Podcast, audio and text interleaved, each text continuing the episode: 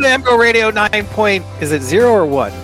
I think One, right? zero. Isn't it? Zero. Our our our uh, it's zero. Zero. Our podcasting uh, nomenclature, not nomenclature. It's num- uh, numerology.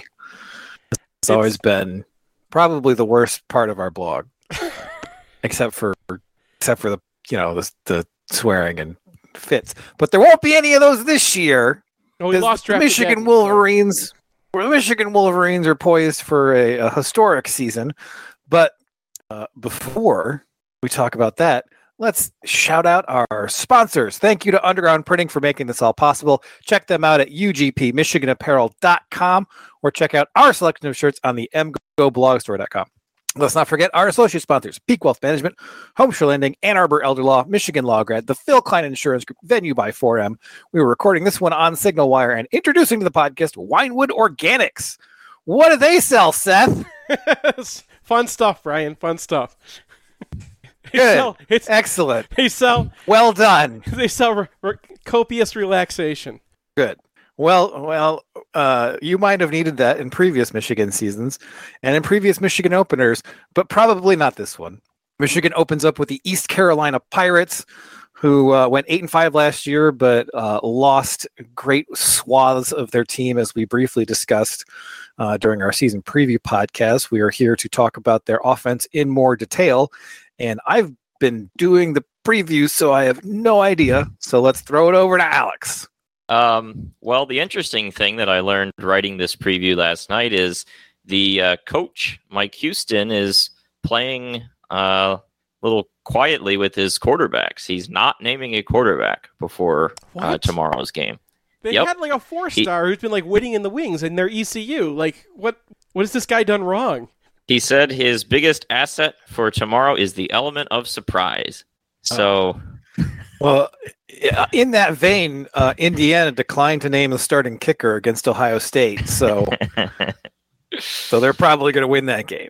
Yeah, so uh, it's still probably going to be Mason Garcia, the uh, four star who's been in the program a while, but he was battling with a different guy, Alex Flynn, who's been in the program even longer, but was a three star outside the top 2,000 uh, in the composite. So, Okay, three star inflation has officially gone too far. If you can be outside the top two thousand and you're still a three star, Can you name the last two star? Can you name a two star in the last I don't know fifteen years? Brady What- Pallante. No, I think he got a three star. Oh no, I'm going to Yeah. check this. what about Kurt? Was Kurt Taylor a two star? No, Uh, no, no. He was well in three star range. God, there might have been Brady like Pallante, two stars, two stars. on twenty four 7. the number 129 d- defensive tackle and the number 297 player in Florida. Brady Pallante. So this guy's ranked above Brady Pallante. Apparently. apparently. So anyway, we'll see what they end up doing at the quarterback spot. Um, you know, this whole team is hard to project just because they have so many new players. I looked this up writing the preview. They were 130th in SP Plus returning production in Bill Connelly's metrics, and that was in February after they lost two quality offensive linemen post spring. So this team could basically be at 133 out of 133 in returning production which, if you remember last year, resembled Hawaii. Uh, they were right at the bottom in returning production. So, um, offensively, they have a couple running backs that are interesting, but definitely are a step down from last year. Marlon Gunn Jr. and uh, Rahjai Harris. Um, wide receivers, Seth, you kind of liked Jalen Johnson in the HTTV uh, section on ECU. I don't even remember why. I was- I I tried to go through the roster again, uh, like yesterday, just to to brush up on them because I thought we were gonna. Be, for some reason, thought this would come up on WTKA, and the I, there there were so many roster changes. I started chasing down like where did everybody go? Like from spring to now, there were so many roster changes that I forgot to even like look at some of the guys that I looked at before. I, I tried to pull up my notes again, but I honestly forgot about the receivers. Yeah, I they're not big names or anything, but you know, he he made that three players that we highlight in the HTTV preview. So put that out there. I mean, the big problem for East Carolina's offense tomorrow is going to be uh, the fact they have one returning offensive line starter, and they're looking at starting a USF transfer, last year's sixth man, a walk on program guy who's kicking out to tackle from center, by the way, and. Uh. Uh, and a redshirt freshman. That's the the fifth as of about a week ago, is what the projections were saying. So that's uh, way less transfer heavy than I was expecting. No, I mean they run a decent program, but they're just dipping deep into the depth, and it's just hard to see how this line. And by the way, last year's line was in the 100s in the run blocking metrics and Football Outsiders line yards. So it's just tough tough to see them getting any running game going with that offensive line against Michigan's front. Um, they were a good pass blocking line last year, but again, total changes on the line. It just looks like they're probably going to get mauled at the line of scrimmage. And I mean, there is the case; they're in trouble. There is a complicating factor: is that there's lots of rumors going around about injuries, particularly in the secondary. Uh, with the maximalist version, is is that Will Johnson, Rod Moore, and Makari Paige are all going to sit this game out, which is three quarters of your starting secondary seems bad. Um, but if uh, the quarterback doesn't have time to get the ball off, then I guess it'll be fine. But I, I think you're going to see uh, some debuts in a starting uh, situation for for players on Saturday. I, I yeah. remember the I remember why I liked Jalen Johnson before. He's a Georgia uh, transfer. Now he was the Georgia walk on, but he actually played for UGA a little bit. He was kind of like a you know a Peyton O'Leary for them, and then finally decided he wanted to get some playing time, and then came on kind of late in the season last year. Yeah, I mean their receivers, their receivers are not really stars, but they're okay. I mean it, it's it'll be an ease in for those young DBs, uh, Brian, because it's probably going to be uh, Keon Sabb. We've heard quite a bit about um, either Zeke Berry or Quinten Johnson at the other safety spot, most likely, and then you know Wallace and McBurrows at corner, maybe Keyshawn Harris. So for those young guys uh, getting their first taste, I mean these players are going to play more snaps tomorrow, more than likely, than they played all of last year combined. So it's going to be interesting in that regard, but it's a bit of an ease in overall. Um, not they don't have any wide receivers that project as NFL caliber players or anything. So uh, it'll be an opportunity for them to get their feet wet. Um, I mean, do we know if their quarterbacks are mobile at all? That's often something that a, a group of five team will use to kind of level the playing field. Uh, they do an RPO heavy system. Their quarterback last year was running about four to five times a game. Um, not a ton, but we haven't seen a lot from these quarterbacks. Seth, I don't know if you scouted Mason Garcia's mobility, but he hasn't played a lot in college no, to really know. He hasn't played that much. I actually have to go back to his recruiting um, profile, which it exists. He was a four star, uh, and he's. I mean, he's a tank. He's you know six foot five, two fifty, and you know, he's not going to like run around you, but gets into short situations. They might want to do that. Um, you know, they might run an orgy kind of offense with him, but he's, you know, he's there to pass. He's there to be a big burly t- uh, passer. Their problem, I think, is that they were they they all they they had it. Like last year was the year, right? And then they had a couple guys coming back, and then I think they just got pilfered um, after the after spring. Like people looked at the roster and said, "Oh, that guy's useful," and just took play. So they ha- they were kind of like thin, right? There was like the the guy coming up behind the guy, or a starter who was uh, starting last year, and no one was behind him. And then that guy got taken away. So they went from being kind of a threat to maybe the worst team we're going to face just over the course of those two months because people were just picking them off. If they don't have Mason Garcia in there, I'm guessing the other guy's probably going to be running the ball. Yeah. Um, one other thing, Seth, I think in your little stat profile in the HTTV, you had them at run rate in like the hundreds or like right around 100. Like they don't run the ball yeah. much. They're definitely a pass first offense. So that's just something to keep in mind. I mean, they're a dink and dunk offense. Spread they're they're uh, they're RPO kind of, and then like if they want to run the ball, it's an RPO, and teams were willing to give them the pass last year. So they they had a good quarterback last year, so they kind of let him play a little bit and the I don't know. Like I, my guess is that they're going to try to spread them out and just run Mason Garcia a little bit and see if they can get some extra yards with him.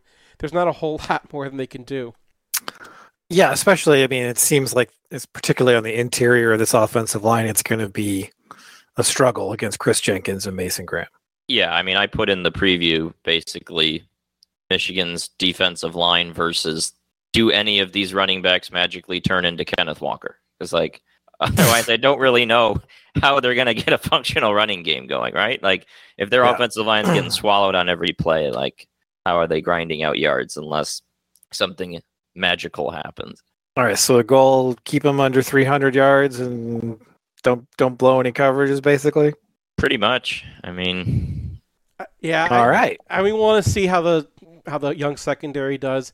Keon Sabb makes me a little nervous. I maybe get this in the next seg- next uh, couple segments, but you know, the last time we saw him, he was giving up a horrible touchdown to Hawaii, and I mean, he's starting kind of out of necessity here. So that that's the only thing I'm worried about. Is that like they've got guys who've been in their system a little bit. They've got a Georgia receiver who played for Georgia, and you know, Yeah, I mean, I not, like, don't- terrible. So I- I wouldn't put too much onto Sabb giving up something in one of those games because I, you know, I was going through the clips from last year and I was like, "What's this one? Oh, it's Will Johnson getting torched by Colorado State." All right, well, we'll we'll give him a mulligan for that one. Yeah. All right. Any final thoughts, guys? Uh, their their defense is uh, is the TCU style of defense. They don't. No, no, no, no. On play line, offense, but- we- oh, okay. All right. I thought you Yeah, were we trying to get out of this segment normally. no, no. We're just trying to we're trying to wrap the segment up. I think we're wrapping this segment up. All right. Let's wrap this segment up. We're going to come back and talk about the ECU defense. Want the perfect game day outfit? Underground Printing has unique, great fitting U of M apparel and officially licensed apparel from legendary Michigan names like Woodson, Howard, Ufer, and more. UGP also specializes in custom printed apparel and promotional items for groups, events, and businesses.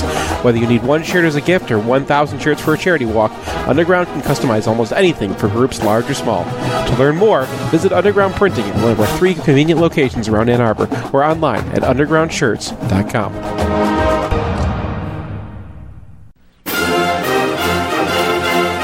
It's painless. It's online. It's group ordering made easy for your next custom printed apparel order. Pogo from Underground Printing will save you time and hassle. Whether you're selling shirts for a fundraiser, organizing a large event, trying to collect sizes and payments for a family reunion, or, you know, ordering a whole bunch of shirts with your Kickstarter, Underground Printing is here to help. Save time and hassle every step of the way with their easy to use site. No more guessing what to order, chasing people down to pay, wasting time trying to sort out the order. They'll set it up, you can just sit back and relax. They'll even take care of individual shipping. To learn more about Pogo, visit them at any of their convenient locations or, under, or at pogo.undergroundshirts.com. Hey, it's Nick Hopwood, certified financial planner, founder and president at Peak Wealth Management. Check us out at peakwm.com slash mgoblog. When you're watching the game, everyone knows what the score is. But you might be at halftime of your career. Do you know what the score is? Are you winning or do you need to play catch up? If you're behind in the second half of your career financially, we may need to run a hurry up offense like John Navarre in the 2003 game at Minnesota, or run a three quarter court press after a made free throw like Coach Howard likes to call. My team of CFPs at Peak Wealth Management are here to help you understand what the score is and what you need to do to win. Your spreadsheet doesn't tell you the score like we can. If you're going to spend all your free time watching replays of the 2021 2022 Ohio State games on repeat, you need to outsource your financial planning and investing with us at peakwm.com slash mgoblog. At Peak, our goal is to help you retire with peak confidence.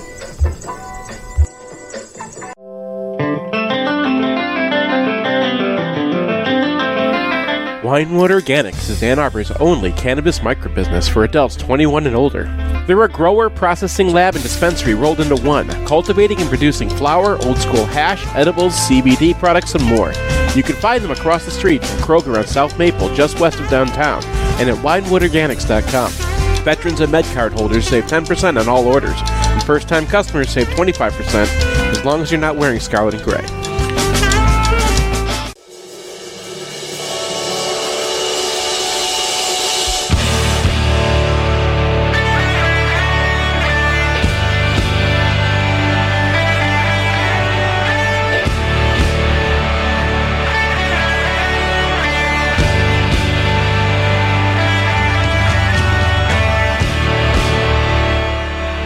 Welcome back to MGO Radio 9.0. We are previewing the East Carolina Pirates. We turn to their defense, which has also been beset by departures.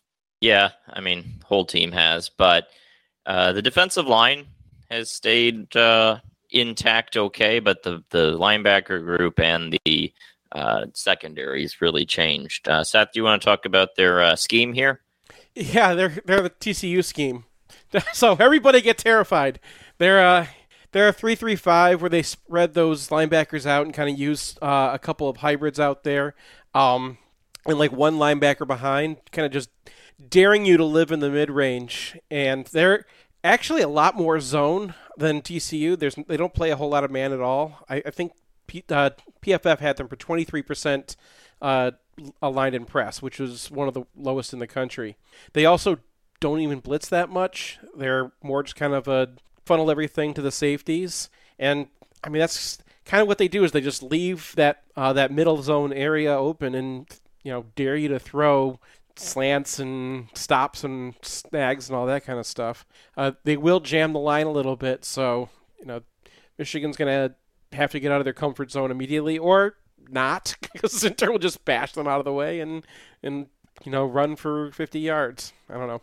Yeah, I mean they're going to try and jam the line with some undersized players. You have Chad Stevens at uh, one edge spot at 261, but then these two defensive tackles, 264 and 294. Um, they do have Jason Shuford at 322 that I imagine will come out in short yardage, but uh, definitely going to be interesting to watch Michigan's interior OL go up against um, those size players because we saw some of that last year, right? I mean, remember Nebraska and those uh, defensive tackles. So um, I, I, like that Michigan played Colorado State, Hawaii, and UConn last year, and you're like, hey, remember that Nebraska game? That was ugly.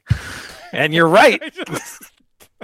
that was the ugliest one of the year. That was the biggest baby. Plus, they're fresh in the in the memory because because uh, we just watched them last night. Oh, yes, we did. Yeah. so uh, they were a better, uh, a pretty decent run defense last year because uh, their rush edge, Jeremy Lewis, is a pretty decent run defender relative to being a, a pass rusher. But, um, you know, the concern is the linebacker core is totally different. They lost pretty much everybody. So you got this mix of FCS transfers, um, a guy that played like 100 snaps last season for them, and then uh, UNC transfer who was atrocious in the ACC and is coming in. So there's like three the question, UNC transfers on this defense. There are, yes, they, but they like paper Chapel Hill with like, "R, come play defense." um, the the UNC transfer linebacker is named Rara Dilworth. We just have to get that one uh, on on the record. Uh, it's amazing. So, but yeah, the concern for me is that if their defensive tackles are, are getting blasted because they're under 300 pounds, and then you have this linebacker core where all of them are baptism by fire in the FBS, except for one guy who couldn't hack it at all at, at UNC, then you got a lot of opportunities for for runs to go from you know small gains to suddenly huge gains if uh, the linebackers aren't in the right spots, all that sort of stuff. So. Um, that's kind of the prognosis on the run defense. In the secondary, uh, two safeties return who played last year, but the corners are all different. A very similar story to linebackers, a weird hodgepodge of you know, yeah. down transfers from bigger schools, up transfers from the FCS, JUCO, like all, all the different ways you try and scotch tape a secondary I mean, together they, is there. They they were putting this thing together late because there was um their cornerbacks coach got poached by Louisville late in the process because Louisville was like, "Oh, we need a cornerbacks coach." So as soon as that happened, all of the cornerbacks they were planning on playing all hit the portal. So when I was talking about like people just pilfering their roster at the end, cornerback was definitely one of those spots. So at one point, I think they're all lined up in the portal pretty close to each other. You can just scroll and like, oh, there's the ECU part of the portal on two four seven. Um, Steve Ellis was the the former cornerbacks coach, so they were really kind of replacing this late. I think a couple of these guys showed up uh, in fall camp, so I honestly don't know who's going to be. Uh, I looked up one of their sites the other day to see uh, who was starting, and the list was Shavon Revel uh, and Tegan Wilk were the ones we knew. Julius Woods, the guy who's returning, and then Isaiah Brown Murray. Um, I guess who's a already he's a Yeah, Isaiah Brown Murray's a five foot nine redshirt freshman. Yeah, so I guess they they went in portal shopping and nobody won a job out of that portal shopping. So other than JUCO, the the JUCO. Yeah, there's definitely the sense to me that if we are going to get a dose of the freshman receivers, which we've been hearing that we will be, then this is not a not a bad first game for them to hit the ground running, get some opportunities because you're not facing stiff competition at that cornerback position at all. So, and I don't really foresee a lot of pass rush on JJ at all. They're not a super blitzy team. Their defensive linemen, none of them graded out well as pass rushers in PFF data at all. Um, you know, sack rate was really middle of the road last season. So it seems like this should be a pretty good opportunity for Michigan's pass offense to uh, get a, a start the season with a bang, so to speak. Yeah, they they actually led the AAC last year in tackles by safeties. So put that. That's not Michigan. good. Yeah. Well, well, maybe they're list. Are they listing three guys as safeties because they're I don't think doing the so. Big I, 12 I think defense they, thing? No. Well, yeah, they probably are. They they probably are listing all three Okay. of their like their nickel is a safety probably. Yeah, probably.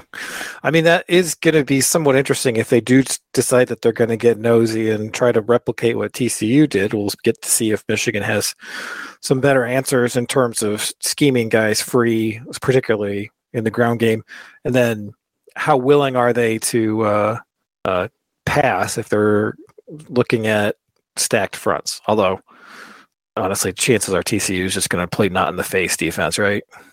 Yeah, that's what they did last year anyway. They just kind of had drop five guys back and keep everything in front of them, and like they'll give you the whole middle zones and tackle you after you throw the ball away because they're bringing five or six guys every time. Um, there's or four guys and then dropping one of them uh, kind of in a, a dog zone. It's uh, I mean they they show you a big front. They try to stack the line against the run, and then guys will back out. But there's a, there's a lot of space to throw over these linebackers. The linebacker, yes. All right. Uh, all right. I guess it's time for score predictions. Alex. Uh, one quick thing they were second in FEI kickoff return uh, efficiency last year. So Well, they'll get some practice, I imagine. watch out for that, I guess. Uh, I think in the preview, preview I had 53 to 11. okay. Seth. I, I already went on WTK. It said 45-23, so I'm sticking there. You're, are you going to do this like twice a week the whole year? It's gonna get annoying, won't it? All right. No, it's fine. I yeah. I, It's. I, I No, no, I'm you just can- gonna you say say 45 wait. 23 again. I mean, we'll we'll we'll have to see No, no, how okay. many times I can say 45 23 before I get sick of it. Uh, on TKA, you say 45 23, but on this one, you say uh, 42 27. There you go. That's I, I'm variety that, for I'm you. not that low on Michigan. I think I said 40 to 17 or something. So there we go, 40 to 17. We're going to take another break, uh, come back, and we watched Minnesota, Nebraska, so you don't have to. Hey, it's Nick Hopwood, founder and president of Peak Wealth Management, your MGO financial coach, and it is our goal to help you retire with peak confidence. Check us out at peakwm.com slash mgoblog. Bo says the team, the team, the team. Lately, my mantra has been the plan, the plan, the plan. Check out the Trust the Plan podcast. Search out my name, Nick Hopwood, on any platform and give us a follow. You know, we haven't updated this ad in over two years because since the last versions went live, we only had one Big Ten loss, and honestly, I'm a little superstitious. But for this ad, I just want to give a shout out to all the loyal Wolverines and MGO blog fans who've reached out to us from as far as France, Japan, Seattle, San Francisco, Dallas, Florida, New York, and of course all over the great state of Michigan. And you guessed it, we're pulling recruits out of Ohio as well, just like Harbaugh.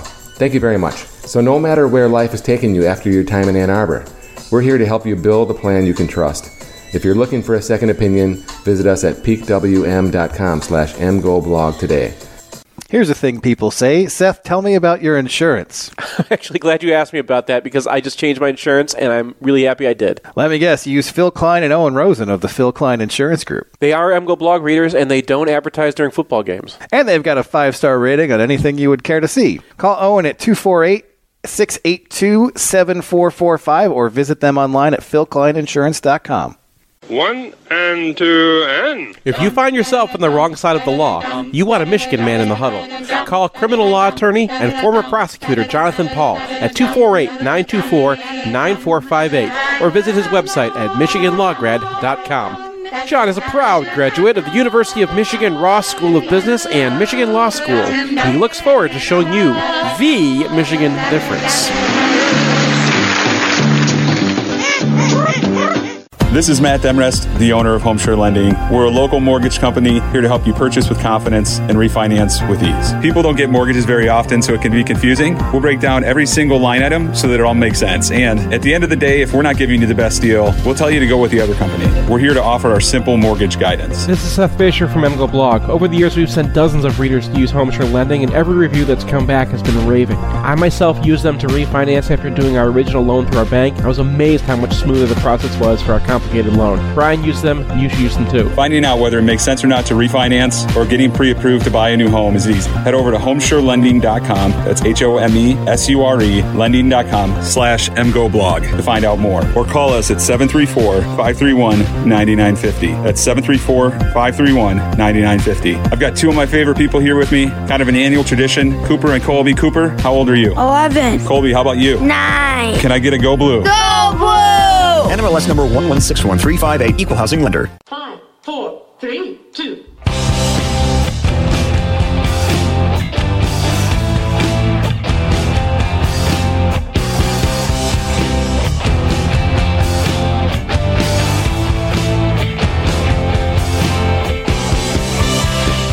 Welcome back to MGoRadio 9.0. Uh, there's not a whole lot to talk about that we didn't talk about in our seven hour season preview podcast.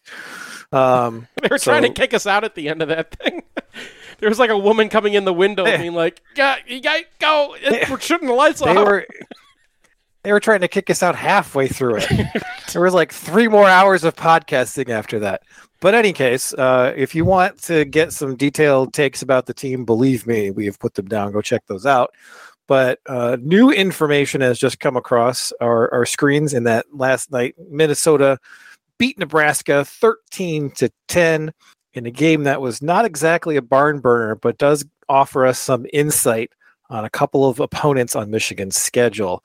Um, probably the most positive thing you could say about either team is that uh, what's his name? The receiver who had the Minnesota touchdown. Um, the, I oh, forget for- his oh, uh, Daniel Jackson. Daniel Jackson. Thank yes. you. Uh, the catch he made was absolutely insane. The route he ran was absolutely insane.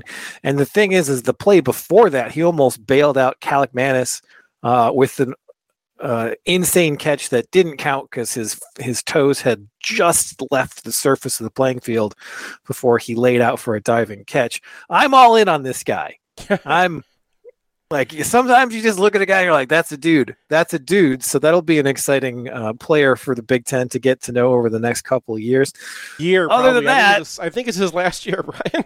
Is it? yeah, this is what happens with Minnesota receivers. You fall in love with them, and then either like you know they stick around for forty years, eh, or you know I think this guy is a fifth year senior. So But like Brevyn Spann-Ford has been there for 84 years. I I don't I'm- get it. I'm I'm sorry, but I mean, when when's the last time we didn't love a Minnesota receiver? There's always like one at least. Yeah, I mean they had Rashod Bateman. Is Autman-Bell still there? Uh, I don't. I believe he is, but I didn't see him at all last yeah, night. he's on the team. must be hurt. Uh, but kind of the thing that really jumped out for me watching Minnesota play is that their whole identity over the past four or five years has been, you know, Chuck Filiaga and Daniel Faalele battering people around so that Mo Ibrahim or whoever can pick up five or six yards of carry, and they could not run the ball at all last night. And- Yeah. On a Nebraska defensive line that I was extremely down on coming into the season. So, Yeah.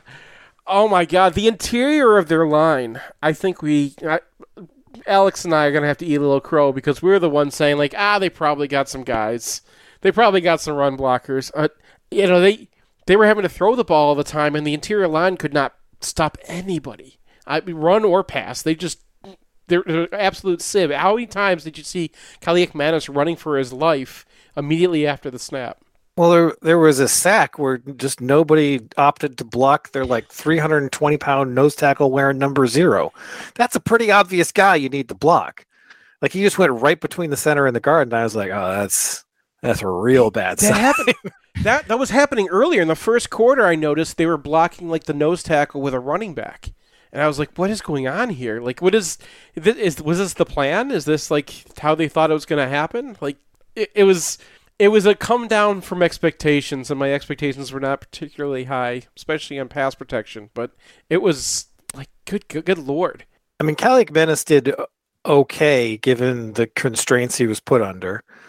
He was facing a lot of passing downs. He didn't get a lot of protection. He had to roll out of the pocket, made some nice throws, uh, screwed some other ones up. But he he seems like the kind of guy where if you could surround him with good pass protection and good running game, he would he would win you some games.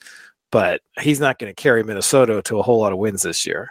He's got a live arm. I mean, he had some throws that were just beautiful throws, and then he had some real bad ones too. And it, he, he's just kind of all over the place uh, in the course of a given game. But obviously, it would help if there was more structure uh, in the offense to help him out. But you know, those throws in the red zone. I mean, the one on the touchdown, the the incredible catch. I mean, he got bailed out there by the by the receiver, no doubt about that. Yeah, because he had he had won that route so badly that that could have been a much easier catch. Oh, yeah. there's Yeah, nobody on in the frame with him. So, yeah, he's inconsistent, but you know he could he could get the job done if he was option number three on an offense. Unfortunately for Minnesota, it looks like he'll be option number one. Uh, now flipping to talk about the Cornhuskers. I mean, they Scott Frosted it, admittedly. yeah. They admittedly Scott Frosted this game, but Happy Scott Frost Day, everybody. but I think you have to be fairly encouraged if you're a Nebraska fan, because this was looking like a, a real year zero situation. I mean, we've talked about Nebraska a couple times on this podcast as the worst defensive line we have ever seen. And they were functional last night. And I know that has a lot to do with Minnesota turning over a bunch of players, but they didn't look functional against anybody on that defensive line last year. They moved to a new defensive system. I mean, they held Minnesota to 13 points. They let them drive the field a little bit, but they didn't give up anything easy. Um, the problem is, is that Jeff Sims, Georgia Tech transfer, came in and threw some of the worst interceptions. Well, there's Just there's the one right after because everyone uh, they they go back and review it after a um after a false start, right? They reviewed the touchdown after the false start, which I didn't know you were allowed to do. That was that was bizarre. Yeah, and and then they're reviewing it. No one shows us a pylon cam. We're all like, okay, show us the pylon cam. We'll, we'll know. We never see the pylon cam. They just say they they decided they couldn't they couldn't decide a- after all, right? And it stands. And then the next play, he throws an interception. Like there's nobody around there. There's no, like there was no reason Well- to throw that. no, it was there was a guy like who fell off in zone coverage, but it was like, oof. I mean, that one, that one went right in a guy's chest, and I was I was talking about this with JJ McCarthy. Is that the number of instances where he threw a, a, a ball in someone's chest last year was approximately zero. Like Mm, you there know, were- they there were Well, yeah, there, there was there was there- one, you know but yeah, there was one. yeah. Um, but just and uh, I- I don't know how optimistic you could possibly be when the words Georgia Tech transfer and quarterback are in the same sentence, but it looks like a real work in progress there. And uh, He has some upsides, though. I mean, I liked what he showed as a runner. I think they could have a real third down and short weapon with him um, running the ball. But it definitely feels to me like if you're Matt Rhule, you would have wished to have that FCS first week, right? Like with this new roster, as opposed to having to go on the road in in week one, because it felt like they were still really working out some kinks all over the roster. well, and they're up ten to three. They they get it to fourth down. Get this incredible catch on their face, and then they got like a minute or two minutes to drive the field, and then Sims throws another horrible interception, and you know they're they uh I believe that their chance to win this game topped out at ninety six percent, which seems too high when it's you know one a one No, score well, game. I mean but- when you need a when you need throw an interception with a minute under a minute left. I well, no, there was like what Yeah. 115 left or something like that. Like that's a like that. pretty big swing moment right there. I mean, for Rhule to be able to put together what he put together in game one, like they drove the field, they they picked up a bunch of yards, but they couldn't punch it in because Sims kept turning the ball over. Their defense was well organized and looked much better than it was a year ago. They still don't have any talent, but you know Matt Rhule's done this twice before. He he turned Temple into something worth noting, and then he took over Baylor after Art Briles. Yeah. and he built them from like a one and eleven team into another a power again. So I think you got to have faith in what he's doing, and you know, even though the stink of Scott Frost still lingers on this team, It's uh, it's one of those things where like if you had said to most Huskers fans a week ago that they're going to go into Minnesota and they're going to be clearly the better football team. They outgained Minnesota, they, you know, outgained them in yards per play. I mean, everyone would have been really happy, I think. I mean, Minnesota's a solid team. They won 9 games last year. You're on the road with a team that won 4 games. I mean, to put that up is really encouraging, I think, for the long term, but to have it happen in that manner is just really and also by the way it wasn't just the turnovers but remember they had that horrible false start right at the end of the first half that, oh yeah, Mhm. that- i mean It- some stuff just really spiraled for them in in big moments I- but I one thing I'll say is that I was reading a piece in the Athletic by a Nebraska guy, and the thing he noted is that unlike a lot of rebuilds, Rhule is not doing the Deion Sanders thing. Like you look at this roster, most all of these players were on Nebraska last season. Jeff Sims is one of their only transfers. This is basically Scott Frost's roster, and so the point is these players are going to take time to change the team culture, change the program culture learn how to get that monkey off their back in terms of the because this everyone says oh it's Matt Rhule and he loses the same way. And it's like yeah they changed the coach but the players are still the same. And the players that had the same bad habits last year like it's going to take time to correct that behavior oh, and, and change a program culture so did they did they bring in any defensive linemen in the portal? they No, got a couple no, they got- freshmen but yeah, no they got, they got tre- no they got true no portal guys That's how they did. yeah they got no recruited- portal guys Wow. Yeah, I mean, that's even more impressive, right? I, I I just been operating under the assumption that they just patched that that lineup with tape, but for those to be the same players, and for them to look at all it's reasonable, not the same players. They're they're starting freshmen. Oh, they're starting There's- freshmen. some new players and then some yeah some Yeah. freshmen some of the same guys but oh. Yeah, I mean, I think if you're a Nebraska fan, Matt Rhule is like the ideal hire because you're not going to go get Nick Saban, right? And like in, in terms of realistic prospects, a guy who's already done it twice at tough places to win, tougher places to win than Nebraska. I mean, yeah, that's that's a that's a heck of a hire, and I think they'll be going somewhere starting next year. Yeah, there was another athletic article. Just uh, sorry to extend this segment a little bit, but there was another athletic article about how Rhule has really embraced um, analytics and how like he's got all of his guys wearing shirts and um, they found. yes. Listen. Okay. All right. Special shirts. Special like like data shirts. Not like not like getting your children to put a shirt on, which is my daily issue. Oh my god, he's like, guys, guys, have you ever heard of sunburn? Put on a shirt. That's what analytics says. All right, now you can end the segment. All right, we're gonna take a break, come back, and I'm gonna put these guys on the spot for some predictions about the season. The only thing we can be sure of about the future is that it will be absolutely fantastic. I'm thinking of the incredible breakthrough made possible by developments in communications. Arthur C. Clarke's 1964 vision is now reality with SignalWire, a cloud platform that enables developers to build the applications that will reshape the future of communications. These things will make possible a world in which we can be in instant contact with each other wherever we may be. You can add cutting edge, real time video and audio to any product, website, or application with APIs and SDKs for developers of all skill sets. SignalWire is optimized for high quality and low latency communication functionality for video, voice, and text messaging capabilities. Almost any skill could be made independent of distance. Men will no longer commute, they will communicate. See for yourself at signalwire.com. Use code 2021 and receive $25 in developer credit. Go to signalwire.com. SignalWire Communications OGs, original geeks of programmable communication. Want the perfect game day outfit? Underground Printing has unique, great fitting U of M apparel and officially licensed apparel from legendary Michigan names like Woodson, Howard, Ufer, and more. UGP also specializes in custom printed apparel and promotional items for groups, events, and businesses.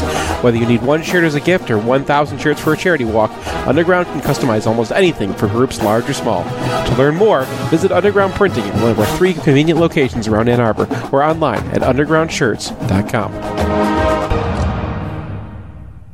In southeastern Michigan, the yearly cost for a nursing home averages approximately 100,000. It doesn't have to though.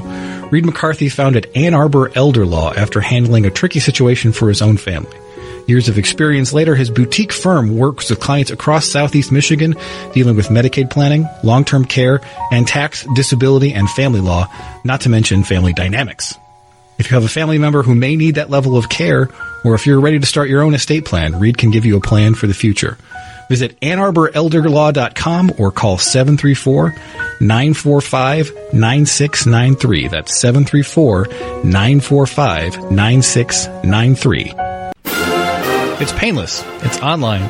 It's group ordering made easy for your next custom printed apparel order. Pogo from Underground Printing will save you time and hassle, whether you're selling shirts for a fundraiser, organizing a large event, or trying to collect sizes and payment for a family reunion, UGP is here to help.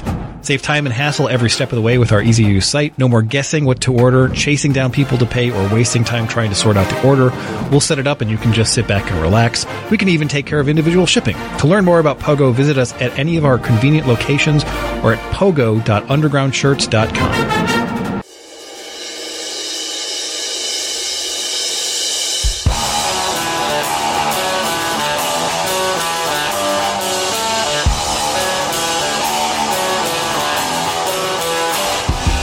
Welcome back to MGoRadio 9.0. I have made all my predictions for the season. I have I've put them all on paper. I will judge them partially in one year's time. And now it's time for you guys to put your knowledge on the line in front of God and man himself. You guys excited? God and man himself are not watching this podcast, Brian. God is God God like has turned off his TV. He was in the middle of like that Nebraska game last night and he just goes, "All right, I'm done. I'm going to spend some time with my no. family. I got a whole football season coming up. I don't need to do this to myself. I'll I'll rejoin No. Saturday morning." Catch of the year, game winning 47 yard field goal, the bounty of the Lord. Anyway, so I'm, I'm going to ask you guys some questions and you're, you're going to respond. All right. Michigan's leading receiver this year, Alex. Roman Wilson. Seth. Are we talking catches or, or yards? Yards. Yards or Roman Wilson? Roman Wilson. Okay. Yeah. Uh, Obviously, Michigan. there's a different, different answer if we're uh, if we're categorizing that differently. Who has more yards from scrimmage, Donovan Edwards or Blake Corum? Got to go first. Alex. Uh, I'll go with Corum. I'm I'm going with Seth. Corum easily. Definitely Corum. Easily. Yeah, Ooh. yeah, because Michigan's just gonna like, you know, you got Blake Corum. Why would you not use him, right? And then there might be a Heisman candidacy at the end, so that you're like trying to like get a few more. And I, Michigan's just gonna run the ball a whole bunch. You- okay. So run pass split approximate. Alex. Uh, What were we at last year? Was it like 50? 60, 60 40. Uh, I'll go with 56-44. Okay. Seth. Fifty-eight percent run. Big big change. That's that's that's nothing, Seth. Uh, it's, You it's guys you guys for us, are man. really you guys are you guys are really like doubling down on like the Have whole like JJ stuff for that season is bunk, right? Have you? That seems like through- it. Well, we might also be talking about JJ runs, but I think we're also No. talking about. Keep, keep in mind, last year they would actually throw the ball sometimes late in games just to, you know, get the take it out of the garage, and this year they're just going to be salting away with Alex Orji, I think. So all those are going to be runs as well. Starting tackles against Ohio State, Alex. Ooh. Um, Henderson and Barnhart. Okay, Seth. If it's a hot take, do I have to hot take voice it? No, just just we're just if you feel it, just say it. I think it's going to be Henderson and Miles Hinton. Really. Ooh. Ooh. Yeah, I mean he's been. I mean, rivals- talking about starting him the first game here. He looked better than I thought he would. I think a lot of the the, the bad that we had on him before would come from his freshman year, um, and then like watching him play injured, and then when he was actually not when he didn't have to do that stupid Stanford thing where they just wait at the line of scrimmage for several seconds to decide if they're going to throw it or, pat, or or whatever. It's like he was he was fine. He would actually get out there and, and, and maul some dudes. So by Ohio State, I think they're going to want to have a pass protector. I don't think Karsen Barnhart's doing it. It doesn't seem like Trente Jones is beating out Karsen Barnhart. So how's he going to, you know? I think Miles Hinton's going to send to the job. I think Harbaugh is keeping the the competition open this late in camp because he wants the guy who's behind to catch up and pass. The guy with the highest ceiling. We've seen it happen before. I think that's what's happening again. How many Michigan State and Iowa linemen will PFF grade in front of Trevor Keegan? Alex, for, for the record, for the record, that number this year was 12.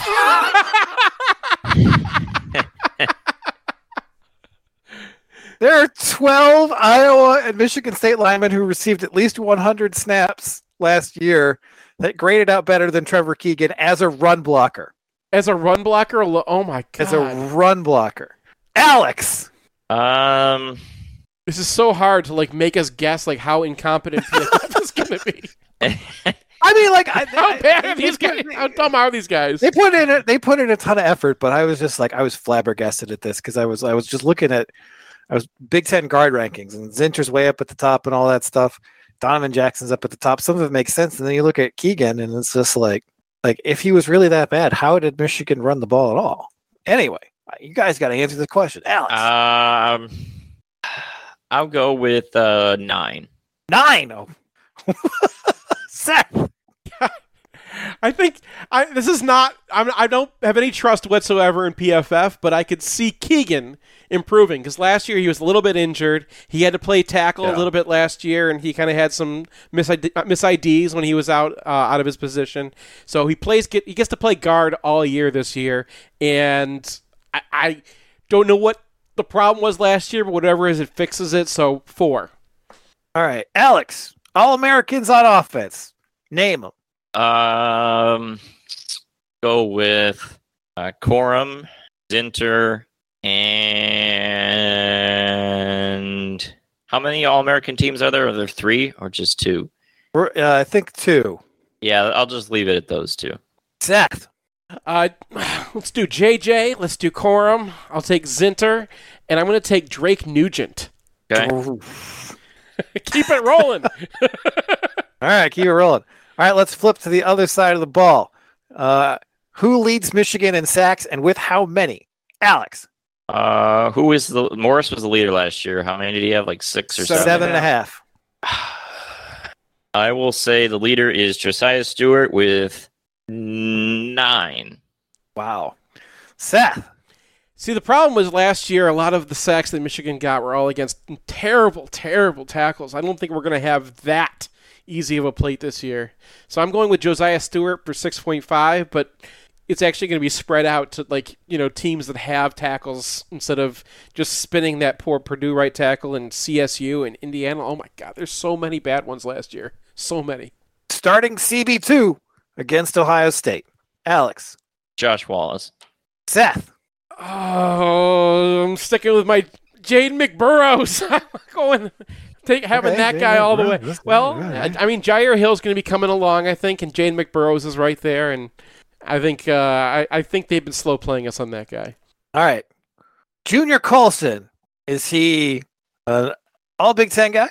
Is he an All American guy, or is he off those lists entirely? Alex, are we saying his caliber of play, or oh, that you're screwing me up or that he is physically voted by the dubious voters. His his caliber of play ah. is first is all Big Ten first to third team level. Honorable mention doesn't count. Honorable mention is off the lists or all American level. All American, all Big Ten, or nothing. I'll say all Big Ten. Seth. Cal- caliber second team all Big Ten. Okay. But, but he'll probably make All American just because he's going to have so many ridiculous highlights and so many great tackles. And that's exactly what they rate on. So that's that's a very weird take for a Michigan podcast. It's like this guy's going to be an All American, but he's not going to deserve it. We've had this before, right? Didn't Ernest Shazor win the Thorpe? Uh, did he?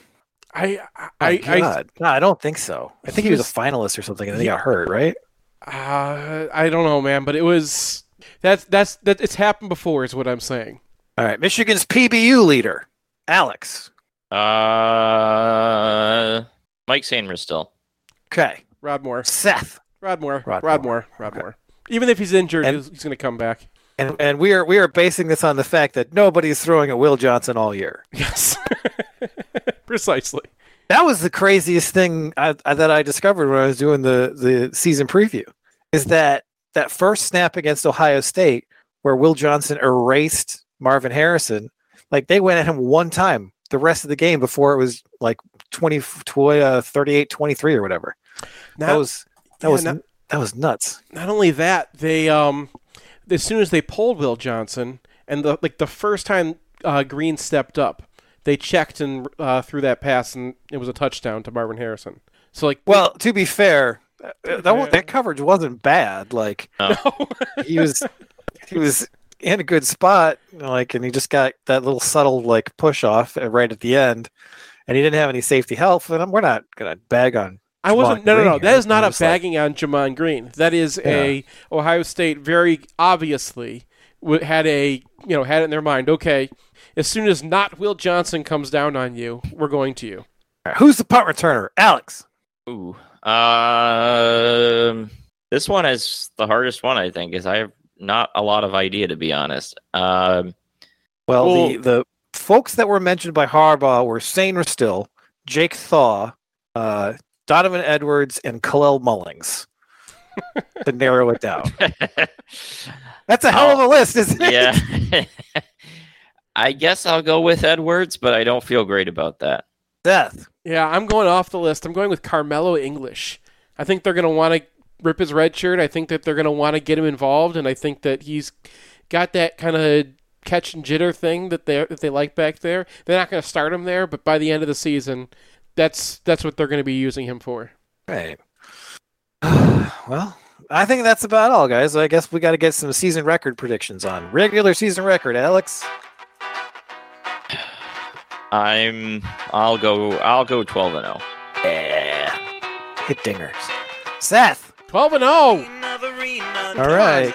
I, I, I already I already predict this, right? I said at the end of the Hail of the Victors that I uh Yeah, but but we gotta we gotta we're, we're, we're putting it on the right. We gotta put it on the podcast. it's on the podcast. Who's Michigan playing in the Big Ten championship game? Wisconsin? I Oh, still said have Iowa. Wisconsin. I said Iowa until I re-looked at that offensive line. So Hey, they're all better than Trevor Keegan. all right, guys.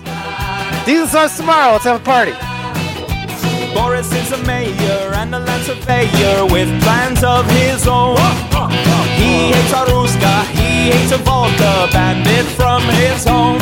He hates a Ruska, Ruska, vodka, vodka. He never drank a single drop. He hates a Ruska, Ruska, vodka, vodka. There's poison, he swears to stop. He's singing la da da da